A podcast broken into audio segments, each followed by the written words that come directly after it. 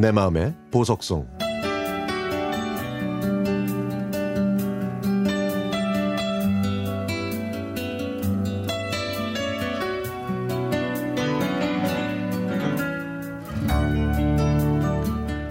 제가 다니던 직장이 먼 곳으로 이사하는 바람에 저는 어쩔 수 없이 회사를 옮길 수밖에 없었습니다.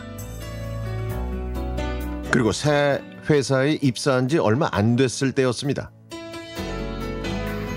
저는 음악을 틀어놓고 흥얼거리는 습관이 있어서 그날도 근무 중에 이런저런 노래를 흥얼거렸더니 옆에 있던 박 부장님이 좀 흥얼거리지 않으면 안 돼요?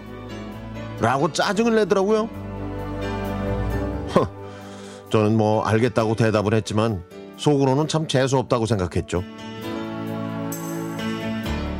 시간이 흐른 어느 날 박 부장님 자리를 지나가다가 부장님이 예쁜 펜을 쓰는 걸 봤습니다. 제가 펜이 예쁘다고 어디서 샀냐고 물어봤더니 부장님은 이 펜이 많다면서 저에게 하나를 주더라고요. 며칠 후에는 부장님이 제 자리까지 와서 다이어리를 주기도 했죠.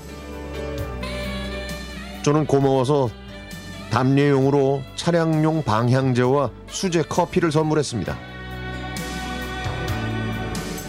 또 어떤 날은 회식 때 먼저 들어가겠다고 했더니 박 부장님이 집에 조심히 가라면서 택시비를 챙겨주기도 했죠.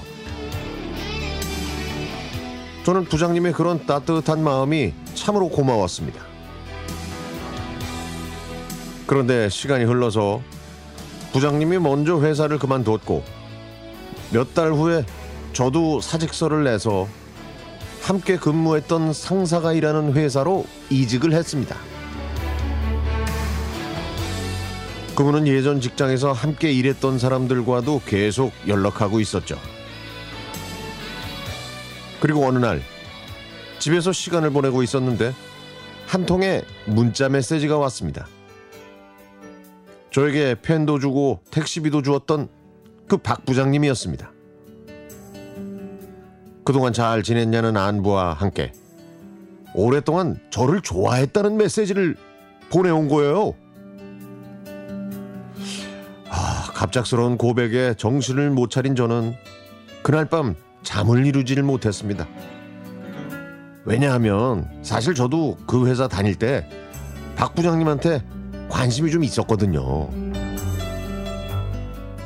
저는 며칠 동안 고민하다가 용기를 내서 연락을 했습니다. 그렇게 저희는 연인이 됐고 마침내 결혼에 꼴이 날 수 있었네요. 결혼하고 남편한테 회사를 같이 다닐 때는 왜 아무 말 없다가 회사를 나간 다음에 고백했냐고 물어봤더니 예전에 회사를 같이 다닐 때 동료 직원이 남편한테 제가 남자친구와 결혼할 것 같다는 이야기를 했다는 겁니다. 그때 남자친구가 없었는데 말이죠. 남편은 처음부터 저를 좋아했지만 표현을 못하고 퇴사를 했는데 마지막이라고 생각하고 그날 문자를 보냈다고 하더라고요. 또 아홉 살이나 많은 자기를 도둑놈처럼 볼까봐 무섭기도 했다고 하더라고요.